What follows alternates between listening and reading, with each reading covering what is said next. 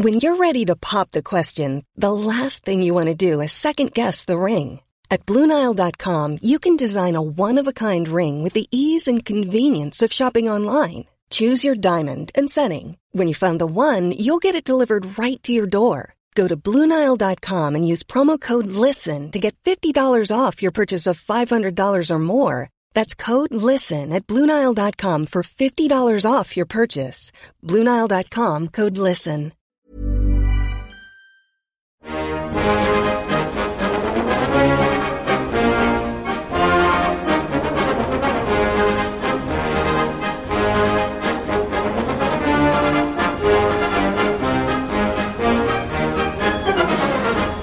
Welcome back to the Rugby League Digest. This is a solo episode with Andrew Paskin, and I'm joined by a very special guest, Melissa Hoffman. How are you going? I'm well. Thanks for having me. Our pleasure. Now, you have a wonderful book to promote, so let's get that out of the way first, and then we'll talk about it in more detail. What is your book? So it's full credit to the boys, a cliche free tale of marrying into footy is the title. Classic. Uh, now, you must have heard that cliche one million times watching football games for that many years. of that one and all the others over and over and over, and even sometimes in my own house. So. well, uh, this sounds really, really interesting. I can't wait to read it because this is the sort of thing that Michael and I talk about all the time, particularly uh, you know in our personal life, because rugby league players can be the funniest people ever um, at times.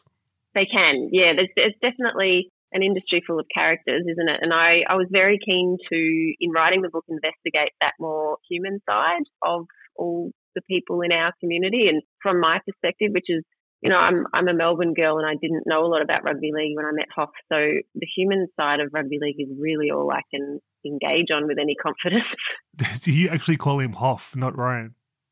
It depends. A, a bit of both. Um, but he always played with multiple Ryans, and so and there often was multiple Mels in the partner set as well. So right. from even before we were married, I was Mel Hoff, and it was just easier to revert well, um, we should say that uh, your partner is Ryan Hoffman, the Melbourne Storm, uh, Wigan Warriors, and Auckland Warriors legend. Now, this is quite special for me because my late mum, my, my beloved mum, he was one of her favourite players because she was a Storm fan. So uh, I'm very ha- happy to talk to you. Oh, well, it's my pleasure. And I loved him too. I, I thought he was a really great player and um, probably looks like a, um, a slightly tougher Daniel Craig as well. Oh, I just can't tell him that you said that because lots of people say that, and he's just it's he's dining out on it every opportunity he gets. So you're a Melbourne girl. So tell us about your growing up and background. Well, I yeah, I am from Melbourne, and I, as I say in the book from the beginning, I was not a particularly sporty young lady. I'm still not. My family were mad Melbourne Demons supporters. My dad, in particular. So, being from Melbourne, it's almost kind of um, a legal requirement to have an AFL team. So I did, but I certainly wasn't sports minded. And, you know, my background, I, I owned a dance school when I met Hoff and I was very into local musical theatre. So the world of rugby league was quite a shock to my system. I bet you it was. Uh, now, the juxtaposition of AFL versus rugby league. Now, my auntie's down in Melbourne, in Canterbury down there, and so I'm down there a fair bit. And the passion for club football down there is just phenomenal. Yes. Like a religion compared to yes. the almost indifferent fans of rugby league. Did that come as a shock to the system? Yeah, definitely. It came as a surprise to me. This, this doesn't sound good, but it came as a surprise to me that there were other codes because I hadn't really traveled a whole lot around Australia at that point. And to, you know, when I met Hoff, to actually try and get my head around the fact that you know, this is as legitimate a code as AFL and this is his full time job it's not a hobby or anything like that. That that was quite a lot to get my head around. And um, you got uniforms and everything. Yeah, exactly. But I did find pretty early on, not being sports minded, I loved rugby league compared to AFL, partly, and I'm going to be honest, because it's a quicker game, so there's less of a time commitment. But I just found it easier to understand and, you know, being a bit sports illiterate and comparing it to AFL, I did appreciate, I suppose, the simplicity of it. I can't wait to read the book because having a partner's perspective on it, someone who didn't even care about the game, is going to be really interesting for me and, and Michael and our listeners. But uh, how did you actually meet Ryan? Like, uh, where do you meet a six foot four rugby league player in Melbourne? well, um, officially, the first time I met him, he, I have a friend called Loz who was studying physiotherapy at university when we were quite young. And for her degree, she had to interview an athlete for one of her subjects. She was also working at the Melbourne Storm doing massage therapy. Um, so she approached a guy by the name of Billy Slater to see if he wouldn't mind being her interview subject for her assignment. Um, and then on the day she was meant to go to his house and interview him, she sort of called me and said, I I don't necessarily want to go and do this by myself. Do you mind coming with me for a bit of moral support? so I went along with her and Hoff and Billy were housemates at the time. So we wandered in and Billy was all ready for his interview and Hoff was laid out on the futon watching a Rocky marathon, enjoying a day off that he frankly looked like he really needed. He was 19 at the time, so it would have been his first full time season of NRL level football. Um, yeah, so we met literally in his living room, which we just sort of had a chat that day. And Loz and I invited both the boys out for milkshakes afterwards because that's what I'd been promised, and that was really the only stake that I had in the day, which they politely declined and carried on with their Rocky Marathon. But we ran into each other then later, um, again with my same friend out and about, and, and on that night sort of got chatting more and changed numbers and that sort of thing. Awesome. That's a really good story. I mean, uh, I was expecting it was going to be like, you know, the top nightclub and like, they were throwing ice at the dance floor and you, when you went up and you know that type of thing. But uh, well, very sedate. I talk about um, dating origin stories in rugby league in the book a little bit because I find them really interesting because a lot of times, and I don't know if I'm imagining this, but from my perspective, we go out of our way to sort of avoid that narrative because there is this idea of um, women in nightclubs sort of looking out for football players and that sort of thing. So, I mean, mine wasn't that, but yeah, more often than not, I find it's not that. Yeah, well, I uh, bring that up because that's the stereotype which we like mm. to laugh at. And mm. I suppose it works for both ways. The question I was dying to ask you was how you feel about the scandals, because I've seen you comment in the papers a few times negatively about the behavioral issues. And it is only a few people spoiling a bunch, which is in any workplace of 600 people, you're going to have a couple of dipshits, right? Yeah, um, definitely. But, yeah. but uh, I mean, how do you feel when you see them in the news, you know, carrying on? I think in my position, I can look at it through the lens of over the 16 years of Ryan's career, and now it's coming on 19, 20 years that I've been involved in the game overall, that there's enough of those sort of things that we have to ask the question is there a cultural problem? Um, regardless of what the outcome is of each sort of individual case. And my firm belief that it's our responsibility to do better. And what I'm really interested in is not how we deal with it once it's happened, but how we can change the very sort of grassroots culture of rugby league to try to stop it happening. Um, and as you say, it's it's a small subset, but I think my perspective as a partner, and there's lots of women in rugby league. There's obviously women athletes, women fans, women employees, partners. But from my perspective, and what the book really focuses on as well, is the day to day things that happen that are just a little bit off. I think, for example, in my experience, there's so few women in football departments. There's lots in front offices, sponsorship, community membership, that sort of thing. But in the nuts and bolts, the gym, um, on the field, that sort of thing, there tends to be less. And that's an example of something that I think can't be helping because it's it's out of the norm, if that makes sense.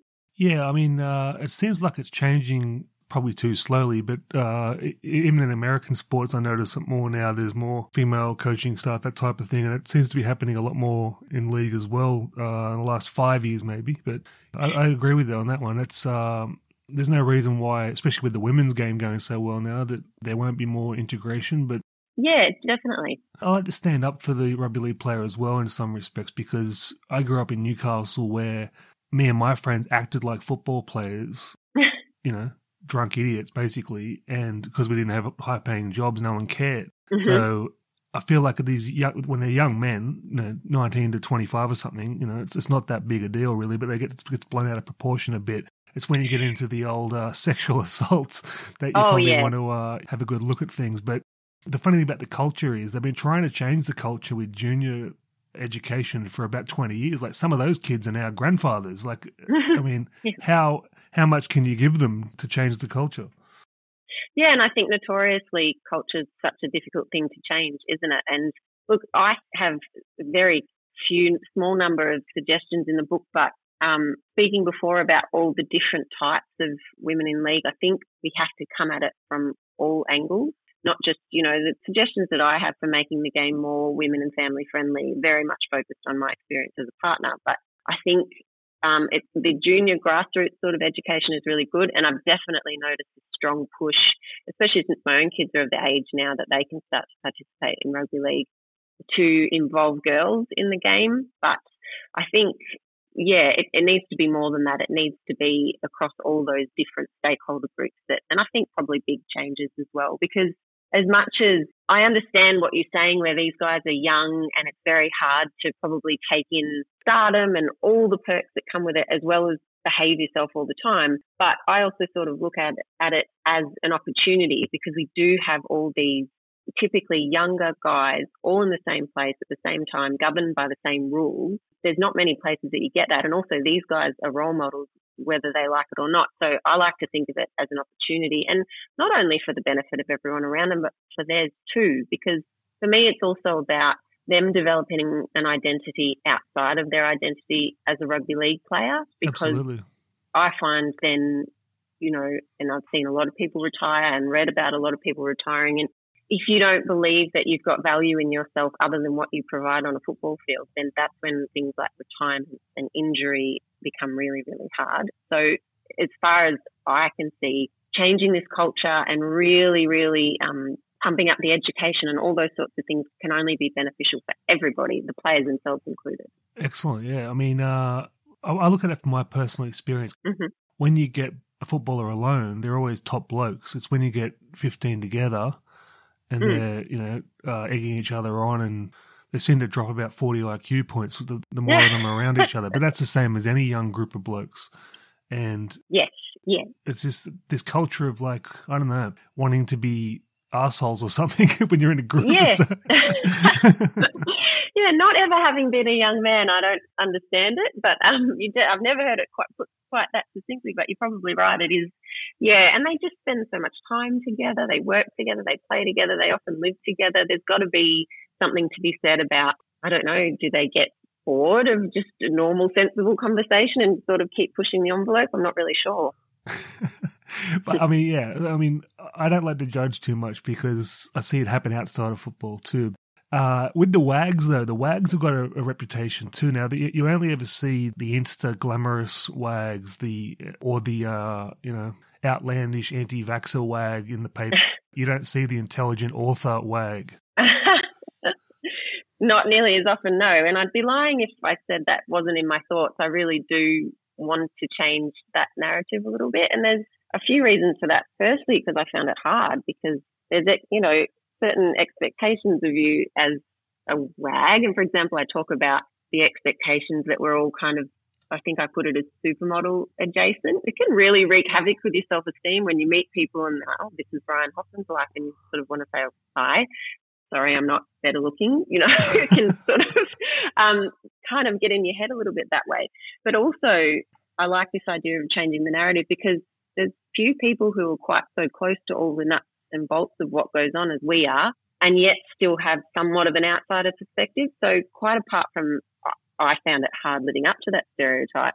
There's probably more that we can talk about that I like to think would be of interest to the rugby league community. And I don't know, I guess the book will answer that. That's sort of what I'm banking on is just saying, well, hang on, what about all these other topics that I can sort of shed some light on rather than just, you know, my handbag or my high heels, that sort of thing. So I, I really hope that can be the case. Well, I mean, even the term wag is derogatory in my view. It's uh, wives and girlfriends, like, you know, just labeling you as an appendage, you know what I mean? Like, yeah, it's funny. It's, I have been asked about that a little bit, and I can see it from both sides. I appreciate that it's a very handy shortcut because it is. otherwise it's partners and wives of professional sports people. Wags is a lot neater, but it does have this really odd derogatory sort of tone to it. And then I make the point in the book that also when I'm called a wag, it doesn't actually work as an acronym in the singular because then I'm a wife and girlfriend. And yeah. as I put in the book, that's a completely different story, you know? well, I seem to remember it coming from the British tabloids about soccer wives. So, I mean, yes. that's the origin of it. Good Lord. Well, that's what I've contended in my book that it was a that World Cup that David Beckham played in. I feel like from my research, that seems to be where the whole idea came from. and was very much a British thing to begin with, and then yeah, kind of found its way over the equator down here. Now, just one more thing about the behaviour. Now, I find that soccer players and AFL players are just as susceptible to bad behaviour as rugby league players, but tend to get a pass due to the fervent following they have. You know, a lot of mm. uh, under the carpet work is done in those fields because they want to protect them, obviously, and there's a sort of a closed world. But in rugby league, everyone wants to attack rugby league all the time. It feels like. Yeah, that's, that's interesting, isn't it? They're not a protected species, and having never been within either AFL or soccer, I'm not exactly sure how that works.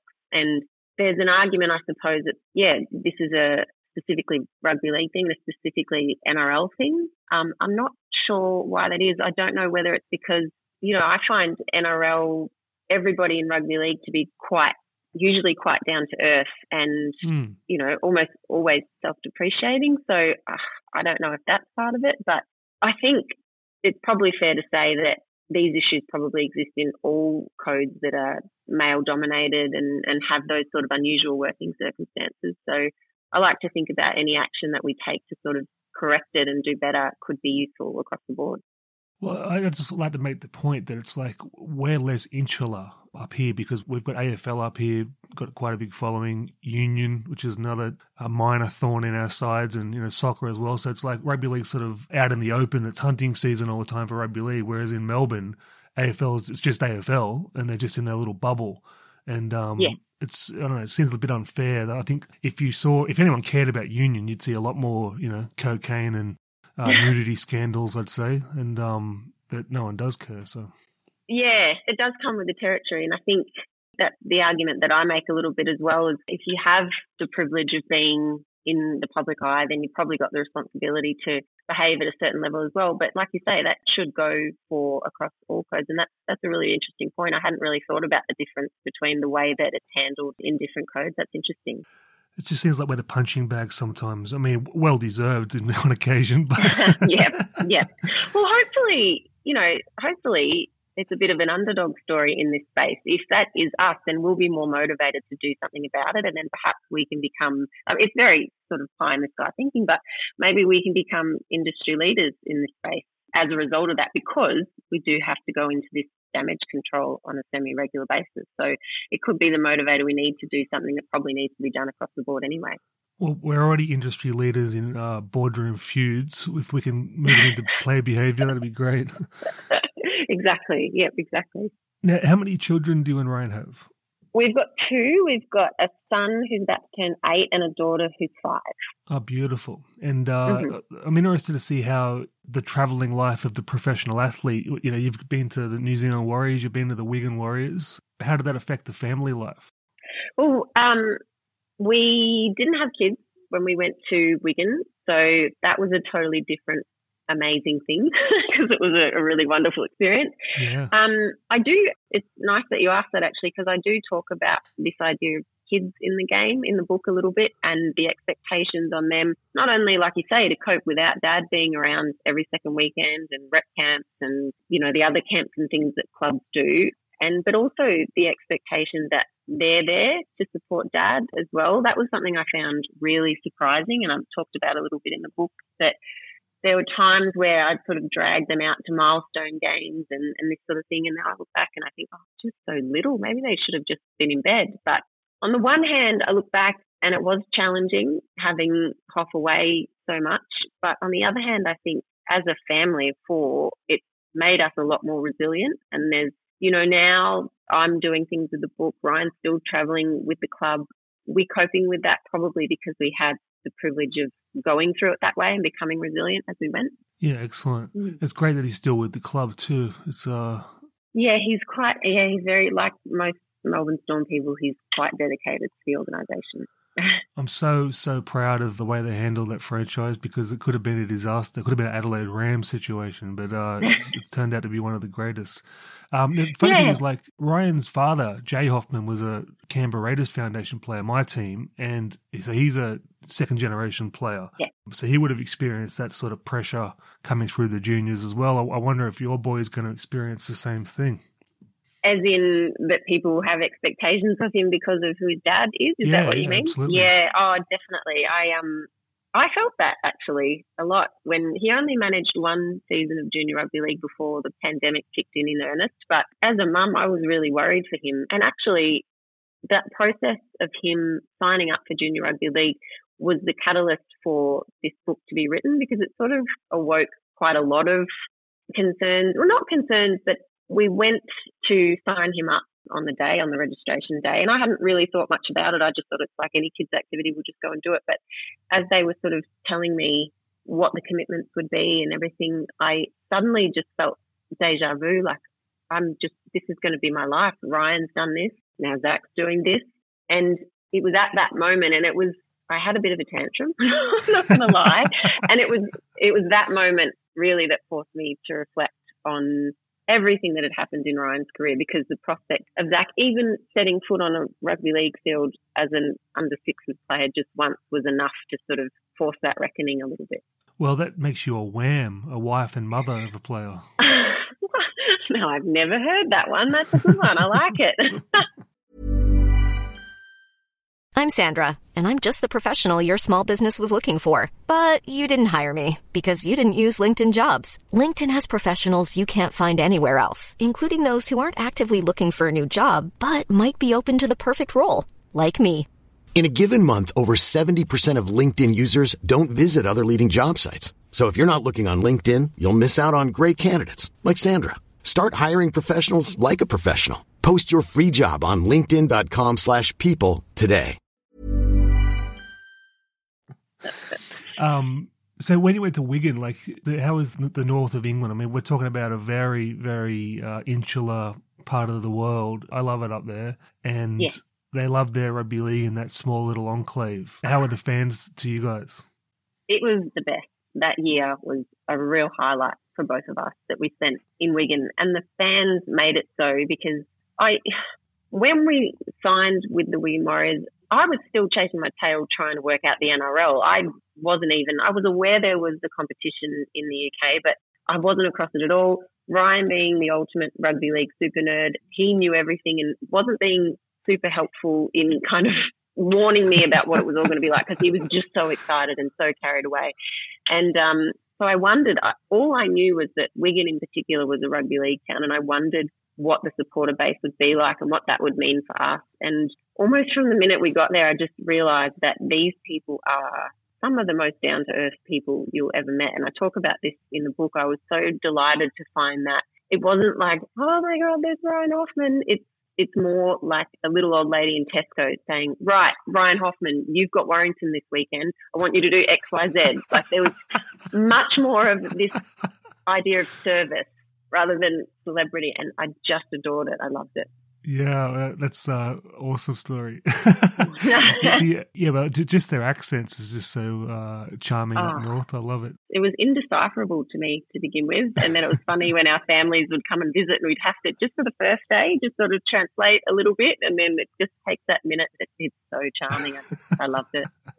yeah, it's one of the great experiences. But we should mention that Ryan took that Wigan job as a favour to the Storm after the salary cap scandal, right? So that's a real man's man thing to do. Yeah, yeah. It was. Um, it came at a funny time because obviously the club needed to shed players from the roster. I'm not sure we would have entertained it at that point in Ryan's career otherwise, but by the end of that year, because it was obviously a really tough year, it was really good timing to get away from the NRL, and we were lucky that it didn't spell the end of Hoff's NRL career, but it was very well timed in that regard. Well, he was at the peak of his powers, and it could have been seen as a, you know, I'm giving up my rep jerseys, I'll never get them back. Thank God he did, but yes, it's a very yeah. selfless act, I feel. Yeah, that was the main consideration. Actually, we both really wanted to go and have an adventure. We didn't have kids, so it wasn't a huge logistical move for us. And I think so that was 2010. By then, he had dropped out of the New South Wales side and he was really, really keen to get back into it. And it was almost the straw that broke the camel's back as far as deciding not to go.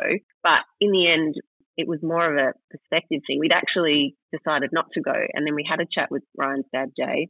He's fabulous. And so you guys will do what's right for you. And he just sort of paused and said, geez, I would have given anything though to do that in my day. And we both literally looked at each other and went, what are we doing? Like, let's step back and think when this is all said and done, will we regret that we may or may not have jeopardized getting that rep jersey back or will we regret that we didn't go and have this amazing life experience? And we're both very much of the view that we made the right decision in the end. Yeah, fantastic. Uh, and, and not only the adventure to England, you come back and went to the Warriors as well. I mean, I'm a Warriors booster. They're always my second team, you know, and I want to see them do well. And when he was there, him and Mannering together in the back row, that was a really good team.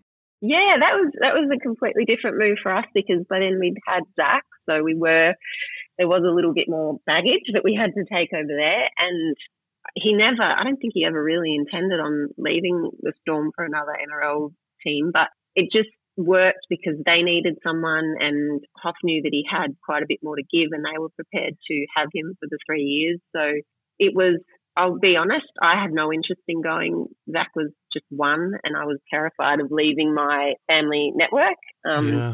Because we didn't know a soul in Auckland. and move. yeah, huge. And we were intending on having, you know, at least one more child, which we ended up doing over there. But when I got there, I was sort of mad at myself for not really giving it the consideration that it was due because it's just a beautiful place with a bunch of beautiful people. And again, it's one of those things that you look back on and go, wow, I can't believe we nearly didn't do that. um, but the accent's got to be a dampener. I don't know. Honestly, and I've written this in the book, I found New Zealanders to be the friendliest people ever. So now when I hear a New Zealand accent, I just automatically assume that you must be a super nice person because that was my experience over there. Yeah, I mean that was a great career move because you know he was a leader there, and would he get 300 games over there at that point? That was yes, yeah, that was a highlight, definitely. Yeah, that happened over there, and he did. He got an opportunity to captain an NRL side, which neither of us ever thought would happen. So again, it's funny how life works. You think that you don't want to do these things, but I do, based on my own experience of how hard it was to convince me to go over there. It made me really feel for the Warriors because I know they have a whole country of local talent, but I know from firsthand experience how hard it is to entice players to there just because of the distance and because of these human issues of like people, you know, women not wanting to move away from their families at this sort of stage of family life. And so it made me really appreciate what the Warriors are doing. And um, it gave me sort of an understanding of their performance from that point of view, I suppose. And obviously now with them being based in New South Wales, just the respect is even even higher because um, yeah, I'm not sure how they're all doing that really. Well, the the, the running joke uh, on the Rugby League Digest with Michael and I is that the first club to employ a Mrs. Consultant is going to win 10 premierships because, like, basically the joke is that the women control the, the ball sort of thing. You know, I'm homesick, I go back to North Queensland. But when you've got family, when you've got young kids, it's ridiculously hard. You want to have your sister and your mum and, and whatever. Yeah, exactly. And I think that's definitely a big part of why I felt so strongly about writing the book as well was because you often talk about like opportunities and how a player is going to slot into a roster and money is often mentioned and that sort of thing. But I just would love there to be more talk about, there's a little bit, but I'd love there to be more talk about, well, they just couldn't do it because of this or they just had to leave because of that. And I think that's really important to acknowledge, particularly, yeah, for clubs like Cowboys and Warriors and all the satellite clubs. Yeah, absolutely back to the uh, the Storm days. Now that salary cap scandal was Ryan embroiled in that. I can't even remember. He was there. Um, yeah, it was awful. It was such a shame because it came after four years of success, which is, you know, in the end found to be part of the problem. But I was always really concerned for Ryan being at the club at the time. You know, initially you worry about the day to day things like we never worried about having done anything wrong because we know we didn't. You know, there was never any complicity in anything from the player point of view. And I think that was backed up by all the reporting that went on afterwards. But after we sort of stopped worrying about like, you know, what's going to happen to the club? Do we need to leave? Are our friends leaving? All those things. For me, it was more about Hoff's legacy because I felt at the time like he'd done a really good job of building a reputation as one of the good guys. And, yeah. you know, which is important just from a human being point of view, but also from the continuing on in the industry. Once you're not a player anymore, you kind of need maybe like a degree and maybe an element of like credibility of being a good person. And, and I was just really worried that being bound up in that would affect that side of his legacy. I'm pleased that, you know, common sense seems to have prevailed and, and the truth kind of got out there in the end. But at the time, it was definitely the most stressful thing that I'd probably ever been through. Yeah, amazing. Well, how mm. was Brian Waldron to deal with? Um, I didn't have a lot to do with him. I remember feeling like he was always quite charismatic, the word, I suppose, very, you know, a mm. really big personality. And I think he came from AFL, so there was just sort of credibility as a Melburnian, like he's going to really take this club to commercial success because he knows this market and, and that sort of thing. But um, face to face, I didn't really have a lot to do with him. There's the problem right there. It came from AFL. yeah, let's say that. Yeah. but I mean, uh, my club, the Canberra Raiders, had salary cap scandals in the early days in their super teams of the you know 1990 era, and they won a comp and they had to shed players and everything. No one badmouths them. They just talk about the great teams. And I think it's a bit unfair that the comps have taken off. I mean, what's done is done. You know, they won the hmm. comps. Mm. I think it's quite silly to have these asterisks next to them. But uh, and people are still, you know, especially on Twitter, which is just a cesspool, always, you know, bringing it up. But it's like Canberra did it too, and no one mm. says boo about that. Yeah, yeah, definitely. Um, I think yeah, that retroactive sort of changing of things, I think is probably one of the things that everybody found hardest to get their head around because, and for me, I was there on the night that we won those grand finals and you can't change your memories and you can't change the way that you felt about them. So that was hard. But on the other hand, with a bit of distance and a bit of perspective now, I can understand how frustrating it must have felt for supporters of other teams and that sort of thing. It's a really tricky one. I know there's, yeah, like you say, on Twitter, there's still a lot of angst. And, you know, I guess the players probably still come up against that sort of cheat sort of message every now and again. But, um, well, my point is like everyone knows a lot of other clubs were doing similar things, and it's like I don't know, uh, punishment for sure. You know, take some salary cap for the next five years or something like that. But don't ruin the legacy of the comps. Is my point. But yeah, I know there'll be a lot of uh, opposition to this comment, so I'll leave it it's a brave one. Yep, definitely, definitely. I'm so fascinated to read the book. Uh, a wham and a wag's perspective. Um, now, there's certain wags I know about just through scurrilous rumors and stuff like that, like Barb Smith. I shouldn't know about Barb Smith, but I do. I mean, mm-hmm. what do you think when people are thrust into the spotlight against their wishes? I think, you know, I think it's hugely unfair in some ways. You know, in my case, and I can't speak for Barb, but I met Hoff when I was 19 and had no idea, personally had no idea the extent of rugby league, you know, north of the Murray, even if I did, I'd have no idea that he would go on to play. I'd have to be clairvoyant to know that he would go mm. on to play for New South Wales and Australia for 16 years and blah, blah, blah. And so when people say, well, you knew what you were getting yourself into, no, absolutely not. Not only did I not know because I can't see into the future, but I didn't know because I don't know about rugby league. And I'm pretty sure that Cam and Barb met really young as well. So like I say, I can't speak for her, but the same could be said for her. And I think there's a moment where you decide whether you're going to allow yourself to be a public person or not. And if there's a person who's never made any moves or any intention to make their life public, then I think it's not fair to try to do that. Um, yeah, and I'm aware now, and having written this book, I can never play that card ever again. And that was something that I thought quite deeply about, but I just thought it was worth doing anyway.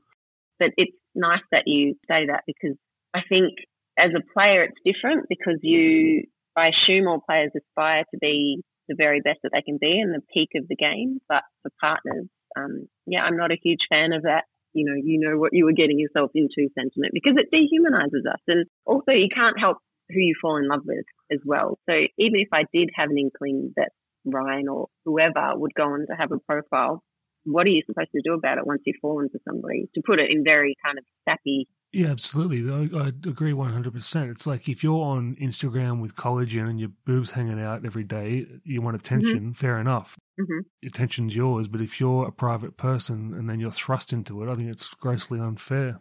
Yep, yep, I totally agree. Yeah, and I think people would appreciate hearing that. So you are going to be one of the uh, the first well-known intellectual wags, which is good. There's plenty of them. definitely. As in, there are definitely plenty. Yeah. So, what's your background with writing? Have you had other writing pursuits, or is this the debut? Um, apart from the, the blog posts and uh, occasional newspaper articles, um, and I wrote a blog for the Storm for a little while um, back in the late sort of around 2011. Mm-hmm. Um, this is the first thing I've really done. The only background I really have is that it was always a hobby and it's always been the way that I've expressed myself. So I did a little bit of study once I realized that I really loved it and that I might like to make a go of it. But this is definitely the first big thing that I've done. That's fantastic. Well, I hope there's many more to come. Oh, now, oh, thank you. The book, full credit to the boys. Where can they get it? Is uh, we're talking Amazon here? We got a Kindle version, or is it all a hard copy? There are ebook versions. Booktopia is probably online for that, the best place, and then Dymocks, Big W, QBD in Victoria or in Melbourne, um, and Collins and local independent booksellers. I'm a Kindle guy because I don't like lugging around all the different books, but a lot of our listeners are uh, old school league fans and they'll go the paper, I think. But uh, if they're both available, it's great news. I'll get the Kindle. Yeah. Excellent. Thank you. Thanks very much. Hope you like it. I want everyone to read this because I really think it's an underrepresented viewpoint you got the narrative shoved on you as a wag, and it's uh, it's your chance to shine a light on the actual truth of the matter, which is great. Thank you. That's exactly what I'm going for. So I really appreciate you saying that. Oh, my pleasure. Well, thank you for appearing, uh, Melissa Hoffman, Mel Hoff, as, you, as you're known at the storm. yeah. and uh, yeah, we'll hope to speak to you again soon. Thank you so much. Thanks for having me. All right, wonderful.